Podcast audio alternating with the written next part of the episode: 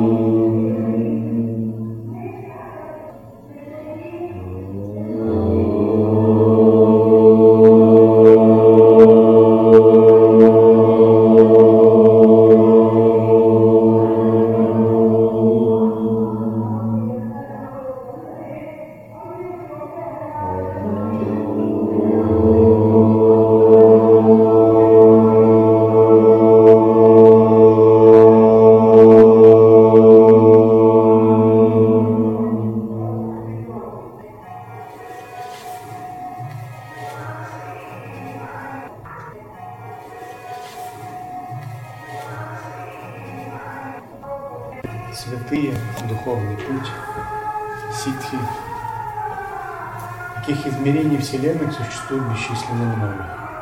Но мы всегда именно движемся через конкретную линию прибежища, конкретного Мула-гуру, коренного гуру, Парам-гуру, Иштадевату, избранное божество. И когда вы полагаетесь на прибежище, чем больше вы полагаетесь на прибежище, тем большую духовную силу получаете.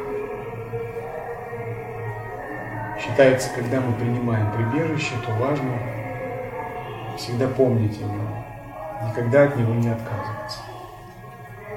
Даже под, под страхом человека. Да, никогда. И сначала мы принимаем прибежище во внешнем по мере практики понятие прибежища углубляется. От внешнего прибежища идем к внутреннему прибежищу. И внутреннее прибежище – это линия гуру, Штадевата,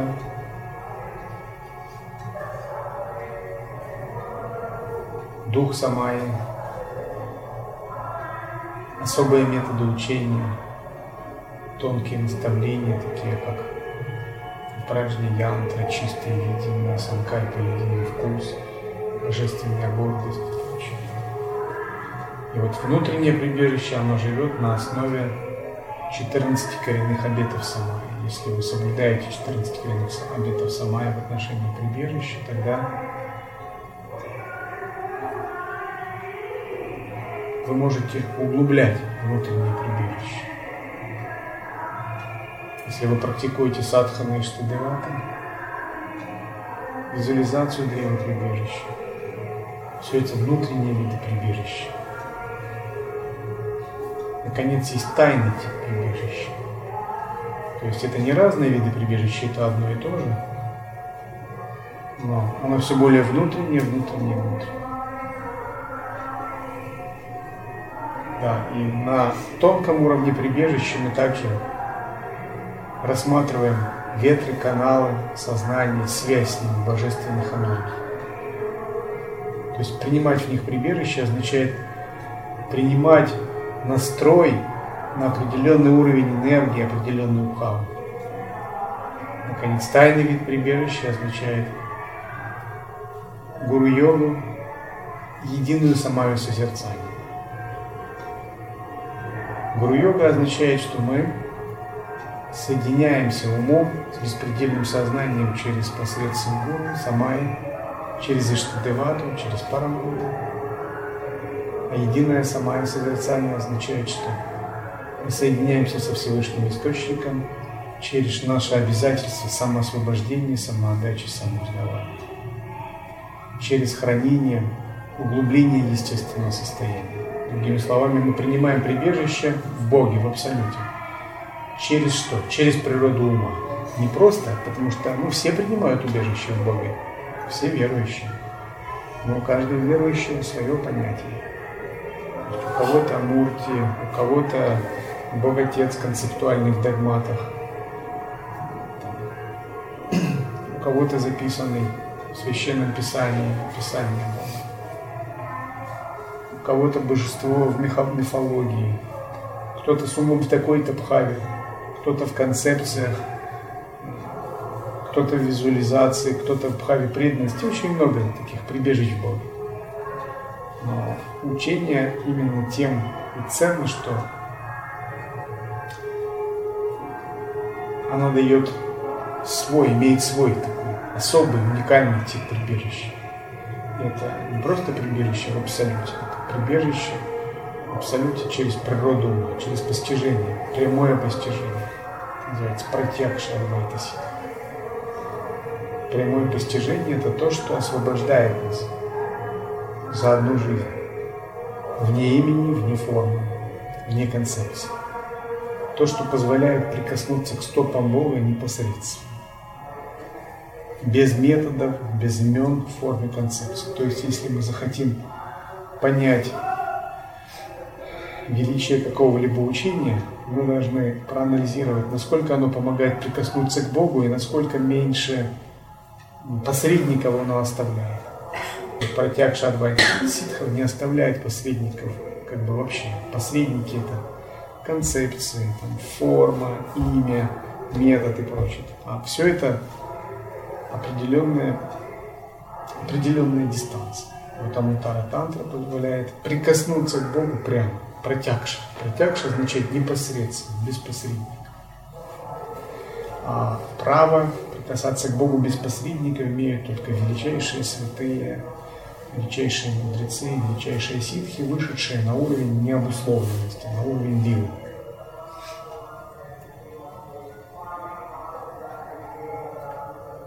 Вот таковы три уровня прибежища.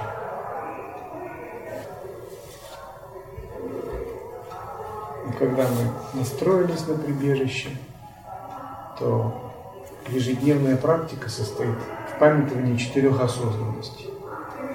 Четыре осознанности означает, мы вспоминаем непостоянство, законе кармы, драгоценном человеческом рождении. Четвертое, что может сказать? Страдание. Страдание То есть это то, что никогда нельзя забывать. Когда мы вспомнили о четырех осознанностях, о чем еще важно? О величии пути освобождения величии пути святых, о важности прибежища. И вот когда мы так настроили ум, мы можем применять метод, метод учения. Если вы начинаете садхану, длительную садхану, то такой метод всегда начинается с призывания двоего прибежища, с подношения. Не обязательно внешне, это можно внутренне делать, манасика. И когда мы приступаем к практике, мы зарождаем мотивацию достичь освобождения, достичь просветления. То есть продвинуться настолько в познании Бога, чтобы законы сансары над нами не были властны. Какую еще мы мотивацию закладываем? Еще мы закладываем мотивацию освободить других живых существ, помочь им в освобождении и просветлении нести определенную миссию. Еще мы закладываем мотивацию служить божественной воле, анурахи. Быть проводником божественной воли. То есть наша практика всегда строится на определенной мотивации, как служители анурахи. И вот миссия следовать пути освобождения просветления, освободить всех живых существ от страданий проводить божественную волю и служить ануграхе. Мотивация, с которой мы приступаем к практике, эта мотивация постоянно должна поддерживаться, возобновляться. Эта мотивация, когда мы ее выражаем как санкальпу, делаем подношение, будет укреплять вас годами на духовном пути. Даже если вы будете испытывать потрясающие опыты пустоты, какие-то обольщающие опыты, обольщающее состояние ума или очень возвышенное, просветляющее состояние, которое могут просто освобождать от всех умственных концепций, от всех привязанностей. Эта мотивация будет восстанавливать вас как садху, как практикующих, правильно вести по пути освобождения. Потому что Вселенная очень много проверяет йоге. И когда она его проверяет, его сознание может меняться. А ваша задача достичь нерушимого, неразрушимого сознания. Например, часто учителя проверяют своих учеников. С вами Рамдас говорил, что его гуру, когда он был более молодой, покупал ему красивые одежды, давал ему постоянно деньги, покупал ему даже автомобили дорогие. Говорил, вот езжай, наслаждайся. Он еще учился в школе, у него уже был гуру, и он собирался стать саньяси. Гуру постоянно ему давал такие. Он спрашивал, почему ты это делаешь? я хочу как бы проверить твой ум, укрепить, что если ты станешь саньяси, не обладая чем то твой ум не укрепится, тебя могут быть искушать какие-то вещи. Например, когда я воспитываю учеников, я их люблю знакомить с разными учителями, чтобы проверить, а, насколько они имеют преданность своей дхармы, своему гуру с разными учениями, чтобы они видели, насколько многообразен мир, чтобы они ценили свою дхарму. Некоторые учителя знакомят учеников с божественными существами и духами, призывая в тонкое тело. Мы должны понять, насколько глубока дхарма. Вот эти обеты, обязательства, это мотивация – должна пройти с вами через всю жизнь. Наконец, когда мы завершаем практику, мы читаем посвящение заслуг. Мы посвящаем наши заслуги освобождению и просветлению всех живых существ, их спасению из сансары. Когда мы так посвящаем эти заслуги, считается, что даже если вы допустите какую-то ошибку, или разгневаетесь, например, то, что снимает заслуги. Вот если вы разгневались, снять, с вас заслуги сняли. Какое-либо нечистое состояние ума сняли заслуги. Какие-то негативные эмоции тоже сняли заслуги. Это как со счета, с кредитного счета. Но если ваша заслуга посвящена, эту заслугу невозможно тратить.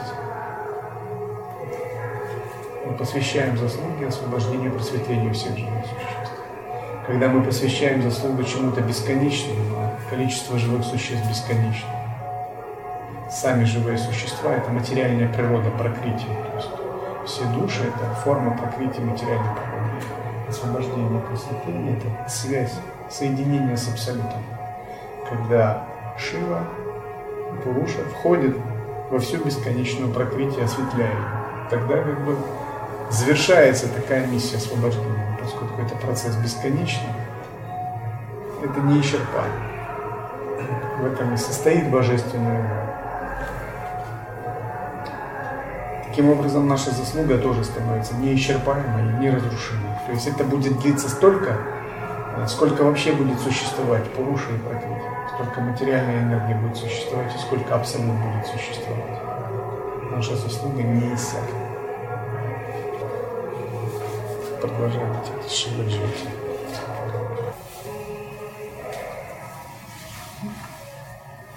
Это единый свет, без которого ничто не может существовать. Нет ничего и никого вне этого. То есть свет, который стал одновременно как одно и как множественность, без второго, противопоставленного ему. Свет истины Сатья Джоти стал мной как воплощение себя. Свет истины – это природа Бога. Свет истины, Сатья Джоти, является сущностью людей, духов, ситхов, призраков, асуров, нагов, богов, всех великих святых, всех обычных существ всех омраченных существ и всех просветленных существ.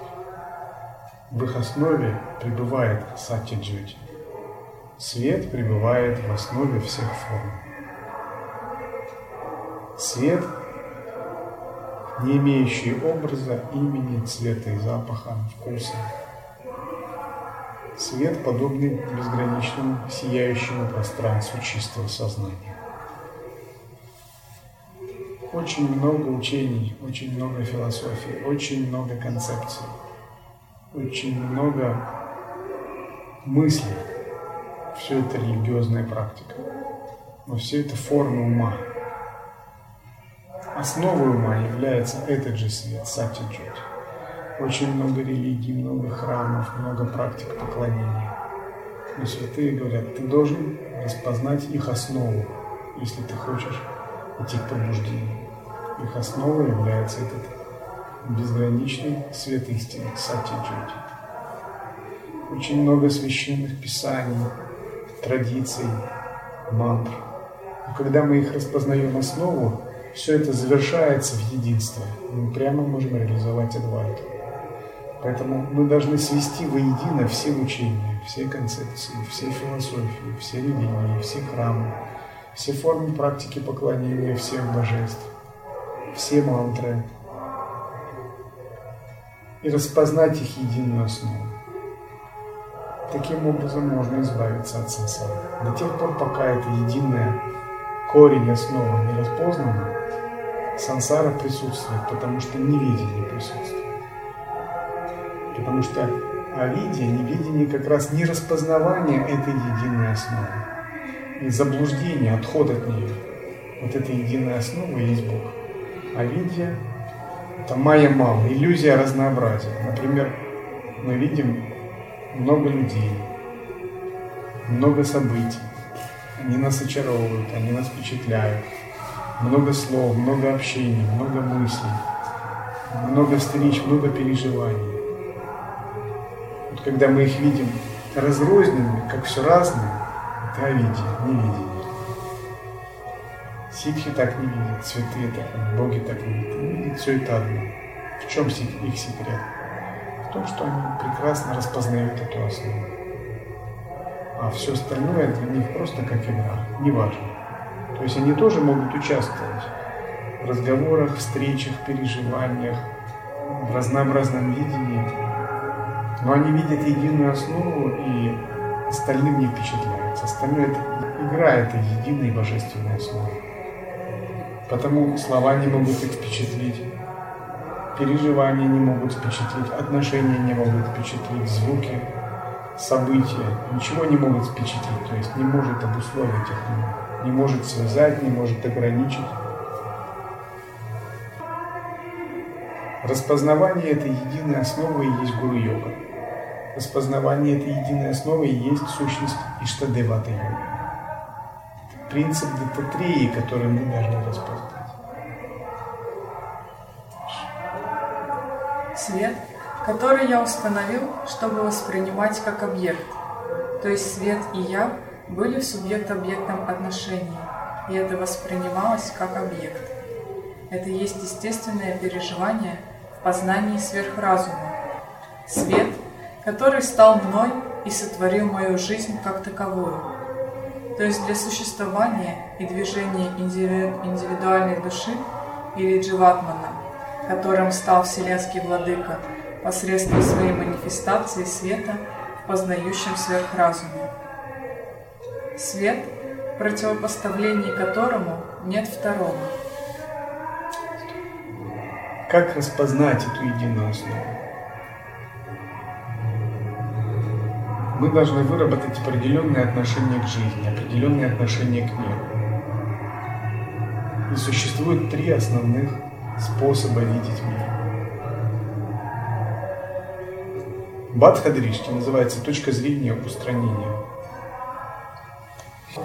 Митхедришти означает точки зрения, точка зрения мира как иллюзия. Правила подришти означает мир единственно с, с умом. Мир есть проявление моего сознания.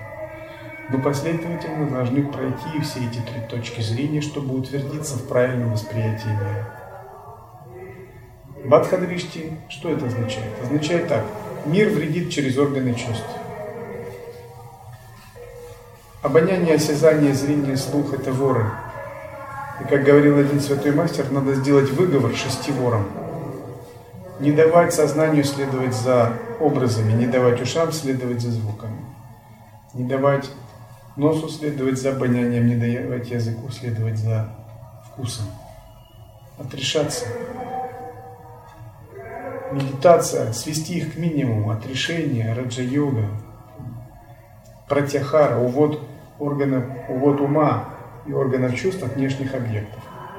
Это Бадхадришти. Бадхадришти также еще называют традиция. Сутры в буддизме это хинаяна. Очень надо много сильно иметь отрешенность от этого мира. По крайней мере в душе. Например, был один монах, он жил в горах где-то, у него была хижина, он медитировал. Он концентрировался на дыхании, практиковал типатхану. Настолько внимателен он был, сосредоточен, что он не видел, не видел, что рядом происходит. И один дух подкараулил его в горах и скинул на него камень, целую глыбу. И глыба упала позади него. Она грохнулась, он даже не обернулся. Только в голове у него проскользнула мысль, не на меня же упала, что я буду оборачиваться. Он шел дальше сосредоточенно. Это устранение влияния мира. Когда мы устраняем влияние всех отвлекающих факторов, только сосредотачиваемся на санкальпе, атмавичаре, медитативном сознании, то есть на объекте нашего сосредоточения. Это бадхадришти. Другой способ видения мира называется митхядришти. Видение иллюзорности. Здесь мы можем обозревать мир более широко, позволить широко раскинуться органам чувств. Нам не надо его отрицать и сосредотачиваться только на одном. Не надо видеть в чувствах врага, который пожирает наше осознавание и забирает на себя обусловленность. Нам надо изменить отношение к внешнему миру. Например, есть санкальпа сон. Мы смотрим на мир как на сон, как на иллюзию, работая с этой санкальпой.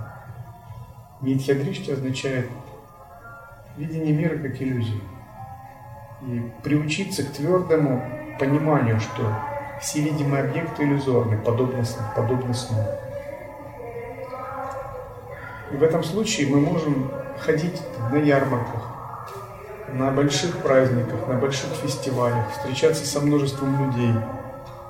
Даже можем ходить в супермаркетах, где угодно. Но это не будет захватывать наше сознание. Мы практикуем, это сон, это иллюзия. Я сплю и пробудился во сне. То есть нет другого выхода для духовного искателя, как приучать видеть мир как иллюзорный чтобы между твоим сознанием и миром была дистанция.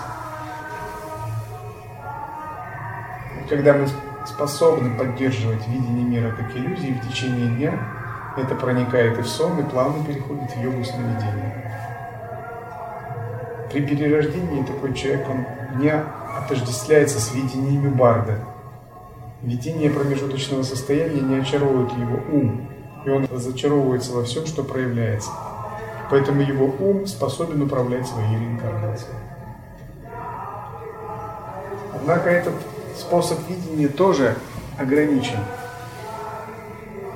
Самый высокий способ видения мира считается правила подришти. Правила подришти означает все едино с умом. Весь мир есть проявление ума, моего сознания. Мое сознание есть абсолют. Весь мир есть проявление брахмана, абсолюта. Все, что я не вижу, интегрировано с моим умом. Я как бы в центре Вселенной. Я един со всем проявляемым. Здесь мы должны пребывать в присутствии, в естественном состоянии, как бы находясь в центре Вселенной. И рассматривая все, что мы видим, как проявление своего сознания. Распознавать за всем видимым садь джоти, божественный свет истины. Это возможно в том случае, если мы пребываем в устойчивом присутствие сознавания в созерцании, если наша осознанность не прерывается. И тогда нам не надо отрицать органы чувств восприятия. Нам не надо жестко держать их на, на дистанции через иллюзию. Вернее, это все само происходит естественно. Чувство контролируется, иллюзорность мира обнаруживается без проблем. Самое главное, мы понимаем нераздельность абсолюта и мира, сознания и мира. И вот отсюда окружающий мир вместо мирской супруги становится подобным сестре. То есть он перестает обуславливать нас, истощать, забирать энергию и подчинять своим кармическим законам. Такие отношения становятся ровными. И когда мы углубляем это переживание, то мир распознается как великая мать, как великая энергия Шакти, которая кормит сам. И вот от такого видения энергии, ума, мы приходим к видению. Все есть абсолют, все есть брахма. Свет, что избрал братство сада Санмарга Санхи.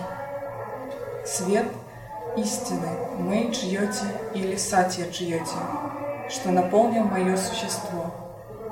Свет, который повел меня дальше в существовании и поручил мне исполнять Пять действий.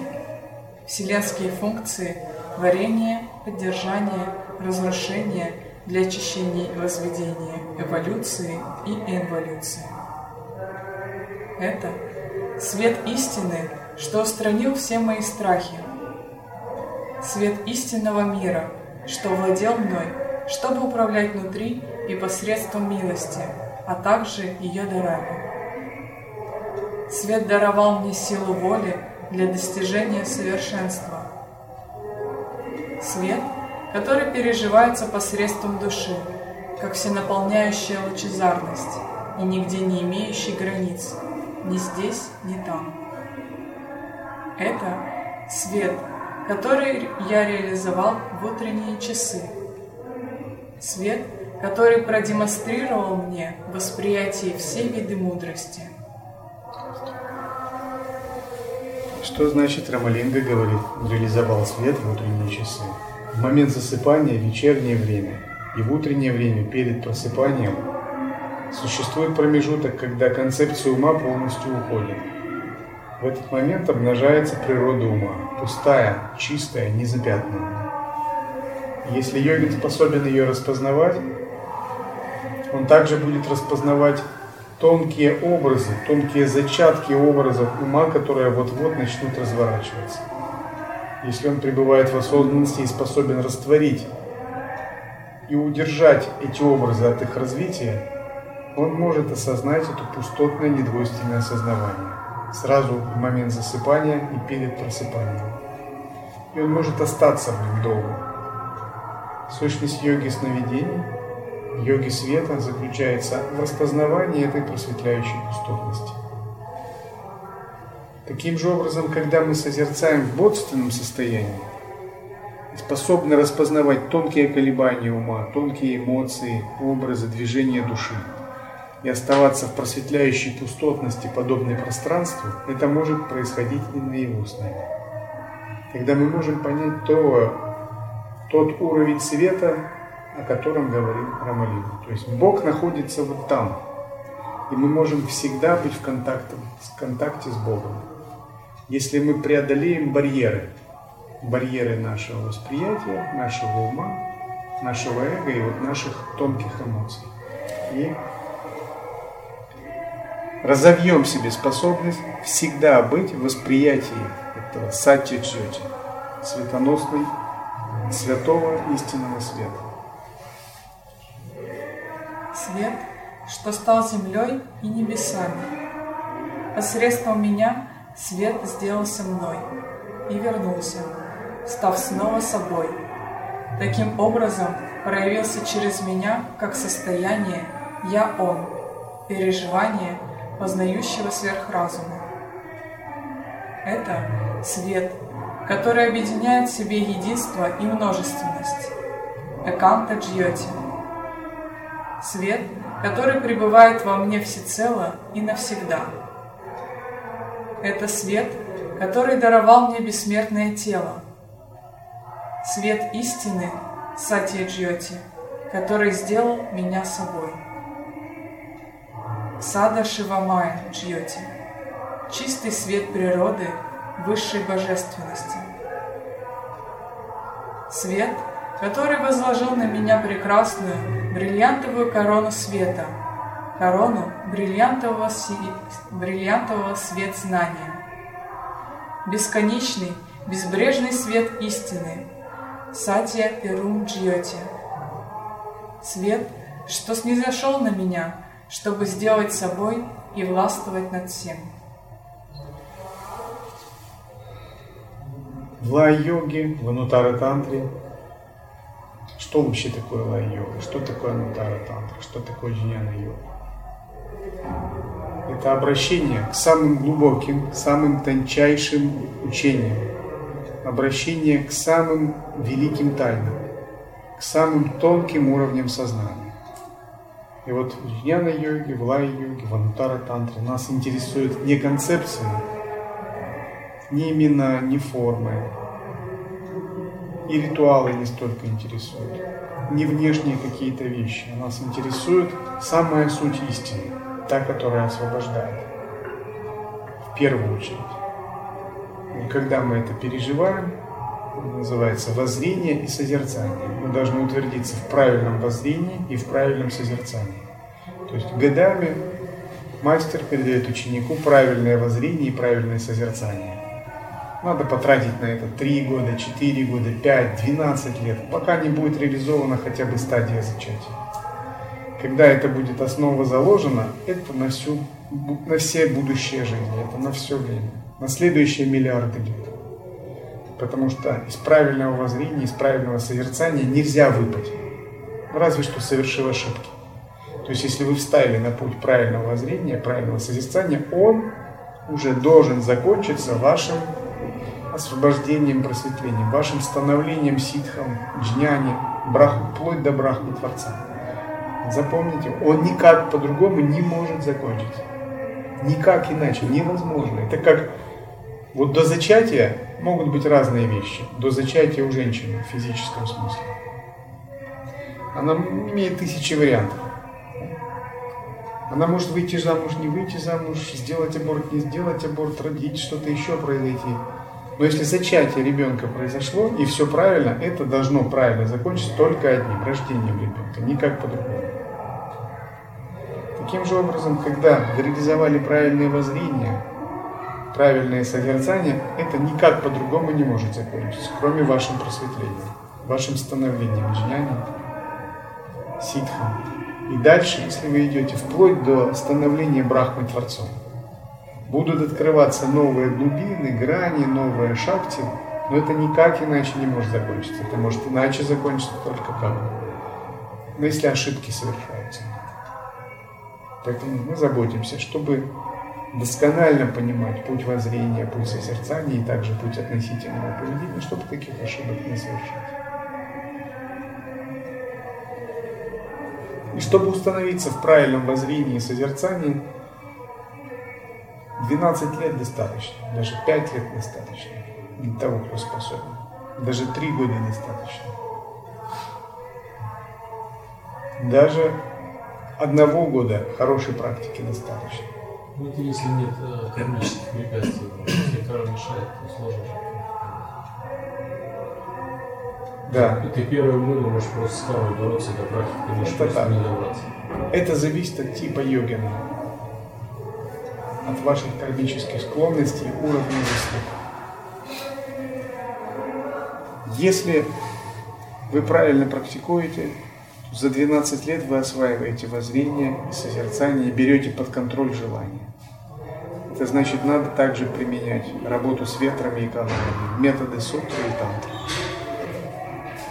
Либо вы настолько устанавливаетесь естественной осознанности, что контроль желаний происходит за счет практики созерцания самой. То есть желания остаются как энергия, но вы утвердились в присутствии, и вы забираете у желаний их силу, не отдают ее вам добровольно, не могут противостоять вашей мудрости. Это как змея, у которой есть яд. И эту змею не убивают, а у нее регулярно из зубов берут яд и в аптеку отправляют в красивых тюбиках. Продают этот яд, целебный. Или как пчелы. У пчел есть мед, и регулярно мед забирает человек у пчел. Таким же образом, силой осознанности, созерцательного присутствия, вы регулярно забираете у желания энергию в свою пользу. То есть энергию у вас не забирает, желание у вас не забирает энергию, вы у них забираете энергию. Вы их пастух, а желания ваши овцы. Как хотите их, так и стрижете. Если же желания над вами сильны, то желания Желание – это ваш пастух, а вы овца желаний. И желание вас обстригает, и собирается вас. Вот кто чьей овцой является, кто чьим пастухом является, тот и побеждает. И вы должны стать пастухом своего внутреннего города, своих желаний, своих энергий. И для этого у вас есть три, как бы три оружия. Анутара тантра самый высокий метод естественного состояния, который не сразу даст вам силу, не сразу, он потом даст силу. Но если ваша вера, преданность велики, это ускоряет все.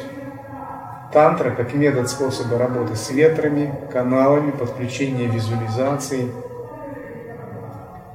концентрации сознания, управления энергией. И сутра как метод волевого отрешения, отрицания, анализа, аскезы, ритуальной практики. Когда вы эти три уровня подключаете, то вы справляетесь. И опция желаний вас начинают слушаться. Это ваше желание. Существует три раздела в праджне янтре. Линия созерцания, которая позволяет воспитать правильный ум созерцателя. Например, через атмавичару, махашанти, медитацию или концентрацию. А самое главное, через чанкраман, там, полноту внимания в движении. То есть концентрация в восстановленном состоянии, медитация в восстановленном состоянии это 50% только успех. Самое главное это удержание полноты внимания в повседневной жизни. От удержания полноты внимания повседневной жизни вы приходите, придете к естественному созерцанию через некоторое время. Эта линия созерцания вам гарантирует. Линия божественной гордости идет с другого конца – это совершенно невероятная линия. Моя самая любимая линия. Она меняет вашу идентичность, меняет вашу бхаву, зарождает вас как божество. Когда вы медитируете на божественную гордость, на Махавакью Ахам Брахмасвам. Если вы правильно ее понимаете, применяете, вы растете как абсолют.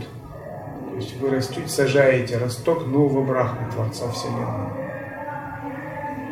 ваша судьба понемногу изменяется, ваше видение мира изменяется, все изменяется.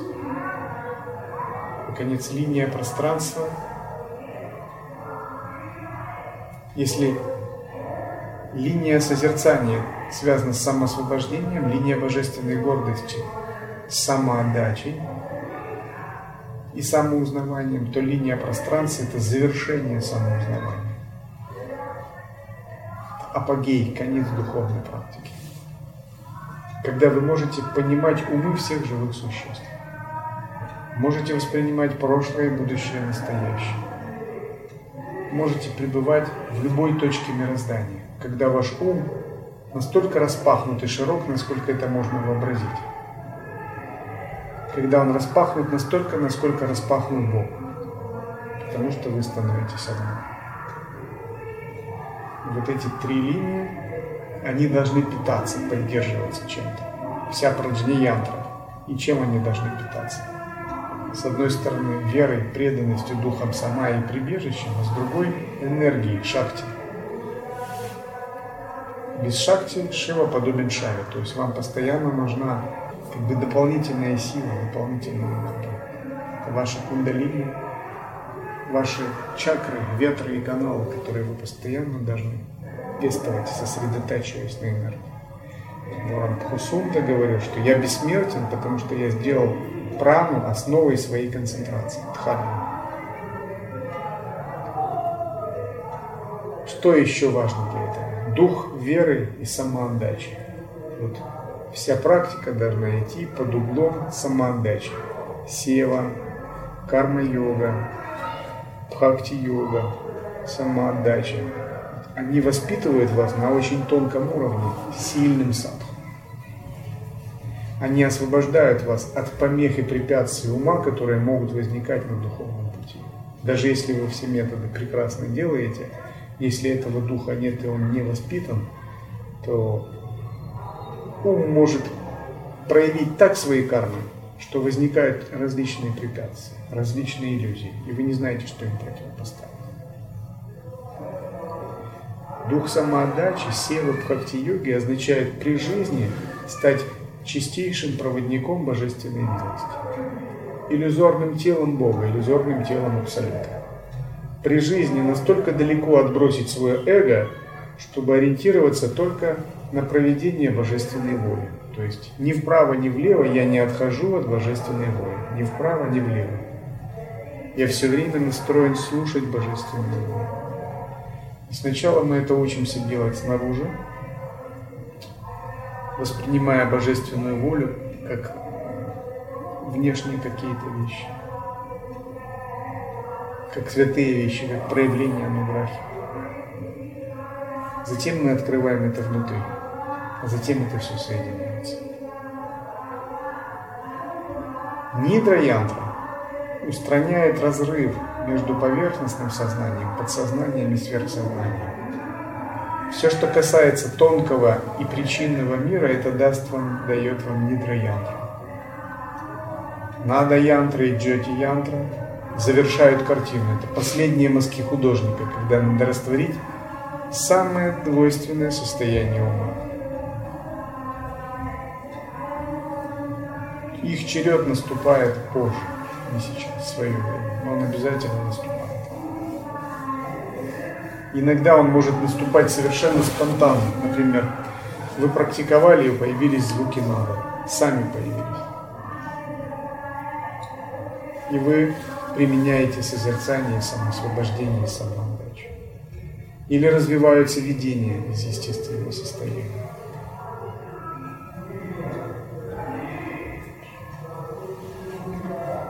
Шива Шива Джьяти. Шива Шива Джьяти. Шива Шива Джьяти. Ула Кап Перу. Видение земной эволюции жизни и ее плодов. О Владыка света, высшей милости, обнявший меня здесь на земле. Все миры видятся радующимся в счастье. Те, кто умерли в печали, видятся больше не скорбящими. Преданные тебе поют и танцуют в любви. О, Владыка света высшей милости, проявившийся в моем сердце. Змеи в дружбе встречаются с птицами. Хлебное дерево, бананы, манго, кокосы отличаются обильным приумножением. Повсюду, в возросшем изобилии, цветут лотосы. О, щедрый владыка света высшей милости, проявившийся и достигший земли.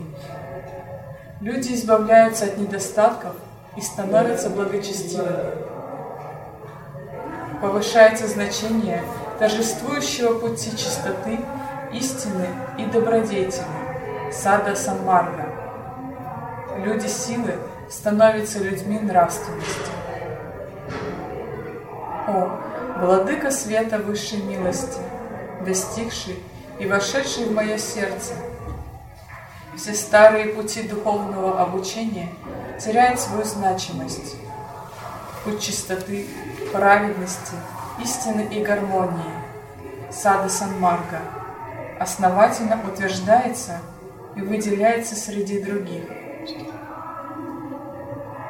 То, о чем говорит Рамалинга, это естественное созерцательное присутствие, естественная самоотдача, естественное самоузнавание. Он говорит, по мере обучения все внешние пути отпадают. По мере углубления садханы мы приближаемся к естественному пребыванию в Боге. Внешние пути, такие как концентрация, мантра, ритуальные практики, работа с энергией, внешние правила дисциплины, они не то чтобы отменяются, но они становятся менее важными. Они становятся дополнительными помощниками, но не самыми главными. А наоборот, самым главным, самым важным становится сахаджи татва, единое самое созерцание.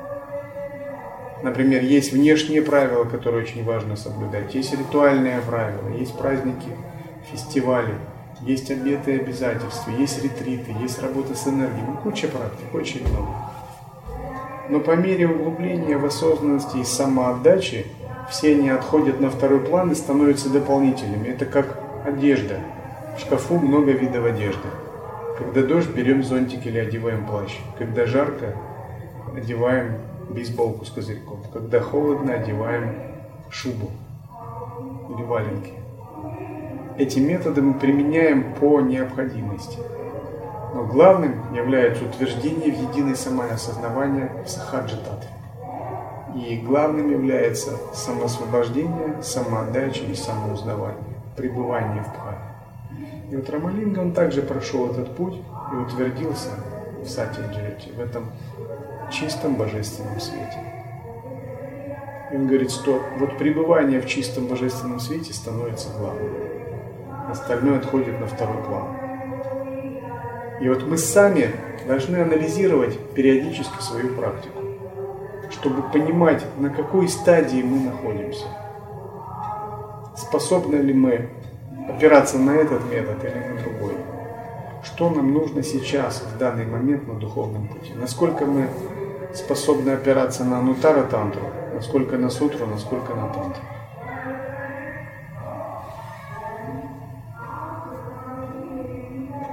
Допустим, говорится так, что если вы способны силой присутствия захватывать ветры, вводить их в сушуму и пробуждать энергию на уровне кундалини-йоги, тогда вы становитесь свободными от необходимости применять там, пранаямы, техники, работы с ветрами, потому что достигнуты начальные ситхи, единства праны и ума. Если вы способны быть однонаправленны в удержании созерцательного присутствия, вам не нужна концентрация. Обучающиеся сердца и умы многих проясняются сознание, и воля божественной игры становится проявленной в них. С приходом активно действующего владыки света высшей милости, существа, находящиеся на земле, стали жить без отравляющего яда в них. Глупцы превратились в мудрецов и стали жить в соответствии со своим знанием. Умершие, наполняясь силой, воскресали к физической жизни. О, вызывающий восхищение владыка света высшей милости – что вошел в мое любящее сердце. Земля и все другие миры впустили пространство милости и совершенства таким образом, что все их изъяны и нечистота были растворены. Нужда в чем-либо исчезла, материальное благополучие в избытке, экономическое процветание возрастает и становится в порядке вещей с гармоничным и всецелым проявлением владыки света высшей милости, недостатки природы ушли прочь. Божественные качества возобладали. Совершенство и триумф жизни возвышенно проявились, умершие воскресли в физической жизни. С манифестацией владыки света высшей милости в его чистоте Преданные поют и танцуют любви и самоотдаче. Освобожденные души Муктакал пребывают в восхищении от созерцания высочайшего божественного.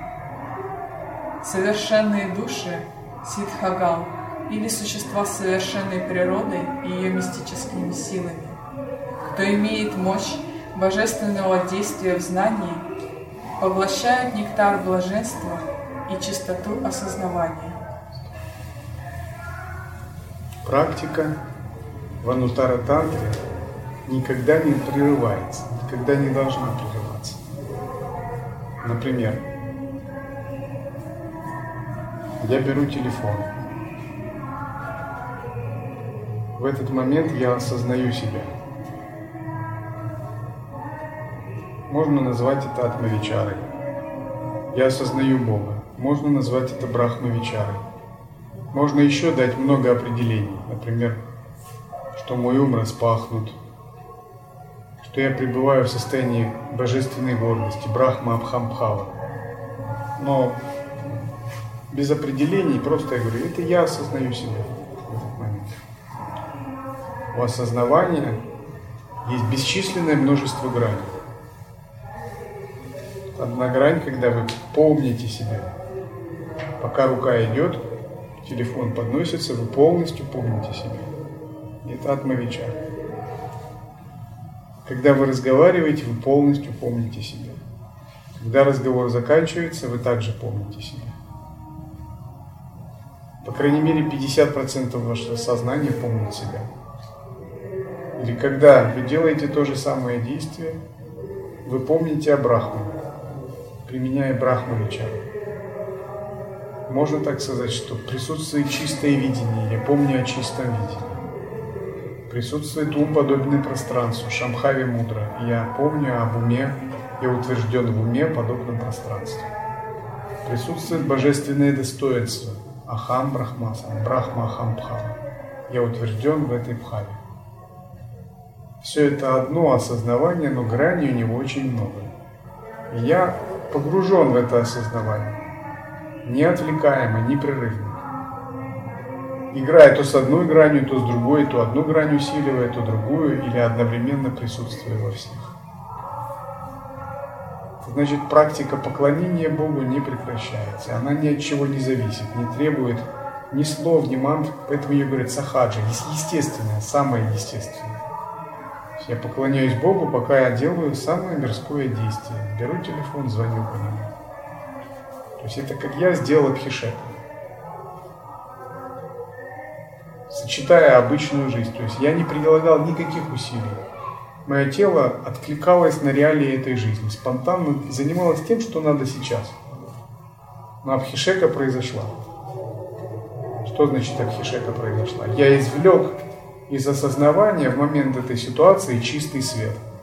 Свет пролил ануграху. Я сделал омовение этой ануграха, всего, что было вокруг. То есть самого себя, телефона и прочее. Телефон тоже увидел в чистом видении, как божество. Произошла абхишека, не требующая подготовки, специальных ритуалов. Она как бы произошла естественно, не требующая усилия, в силу открытости самой жизни. Вот жизнь это непрерывная абхишека, но мы не видим ее. И вот в силу открытости ума, распахнутости и присутствия она может происходить, если мы способны быть. И таким же образом любое действие становится таинством. Прием еды, разговор, ходьба в магазин, покупка продуктов, банальные обыденные вещи служения. То есть банальная обыденная сторона жизни совершается абхишека, она все время омывается светом ануграхи.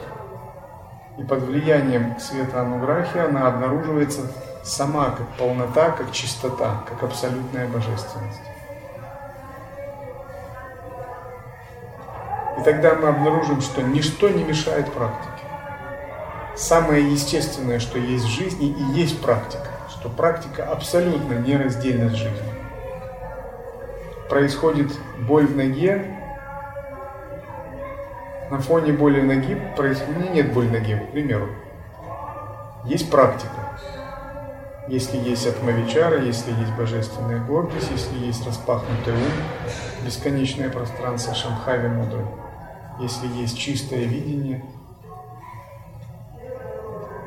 тогда боль в ноге омывается абхишекой естественного состояния.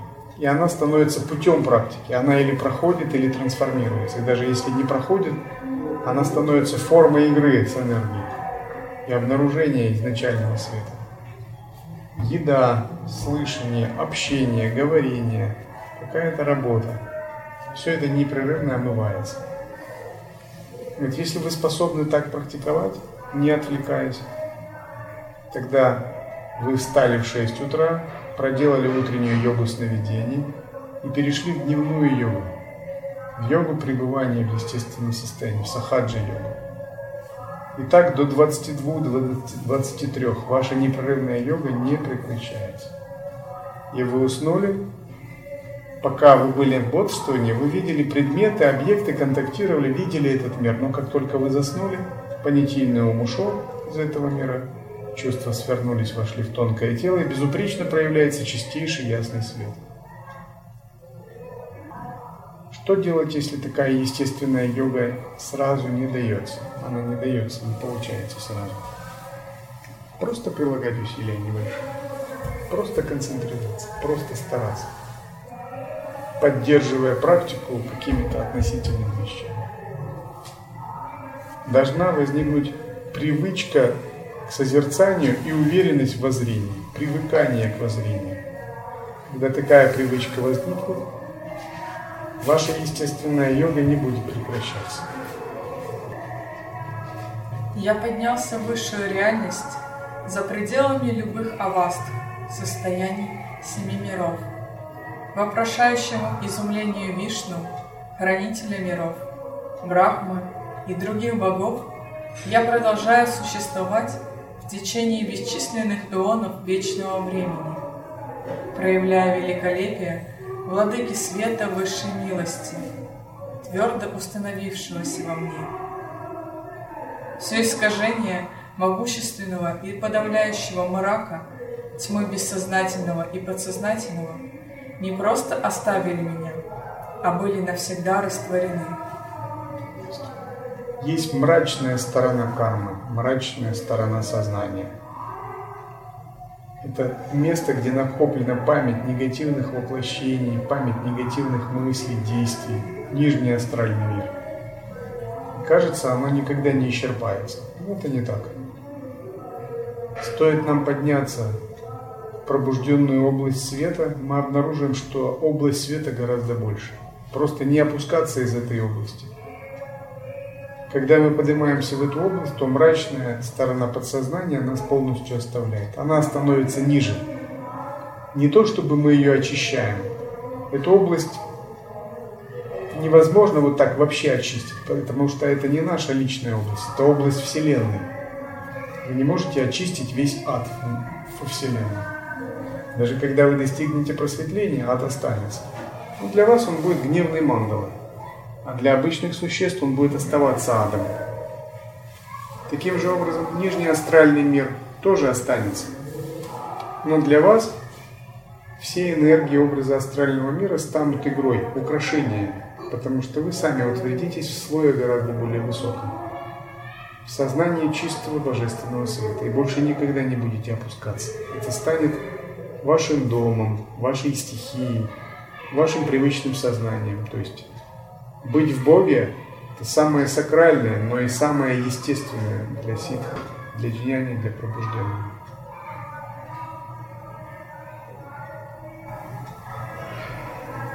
Невидение – более низкий способ действия, и майя ушли.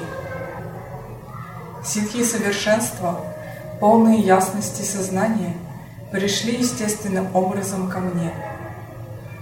Свет бесконечной милости – соединился с моим любящим сердцем. И что тогда вам остается делать? Когда это произошло, и вы утвердились. Это соответствует стадии вынашивания. Поэтому хорошо продвигаться, двигаясь к этой стадии. Но когда эта стадия достигнута, что вам остается делать? Вам остается ничего не делать. Оставаться. Это как вы долго-долго шли на Кайлас. Наконец поднялись на Кайлас. Ну, как бы, дальше некуда идти. Вам не надо уже идти. Отсюда никуда не надо идти. Отсюда надо остановиться и смотреть вокруг, наслаждаться. Как будто вы поднялись на вершину. И вот божественная милость означает, что вам больше не надо ничего делать. Вы все сделали но вам надо быть открытым, не выпадать просто из нее. Дальше уже не ваша работа, а работа божественной милости. Вот здесь происходит лая-йога, а манаска-йога. Она заключается в том, что в зависимости от того, сколько времени вы проводите в безупречном, естественном состоянии, такие происходят дальнейшие изменения. Баба Гараханатх описывает это в своем, своем тексте о монастской йоге, что если столько дней ветры наполнятся шумным, произойдут такие изменения, столько произойдет то-то. 7, там, 3 часа, час, 3 дня, 21 день, месяц, 3 месяца, 6 месяцев, 3 года, 12 лет. И все заключается в том, чтобы ничего не делать, расслабляться только. Все больше расслабляться, все больше расслабляться. Все больше отпускать, еще больше отпускать, но при этом не утрачивая созерцание и осознанности. Поэтому сахаджа означает самое естественное, то есть расслабленное, без усилия. А работа происходит еще лучше, как если бы вы прилагали усилия. Если вы раньше прилагали огромные усилия, тараном брали Бога, ясный свет, то теперь наоборот. Опытов глубины больше, а усилий меньше. Все меньше и меньше усилий. Игры больше, кармы меньше.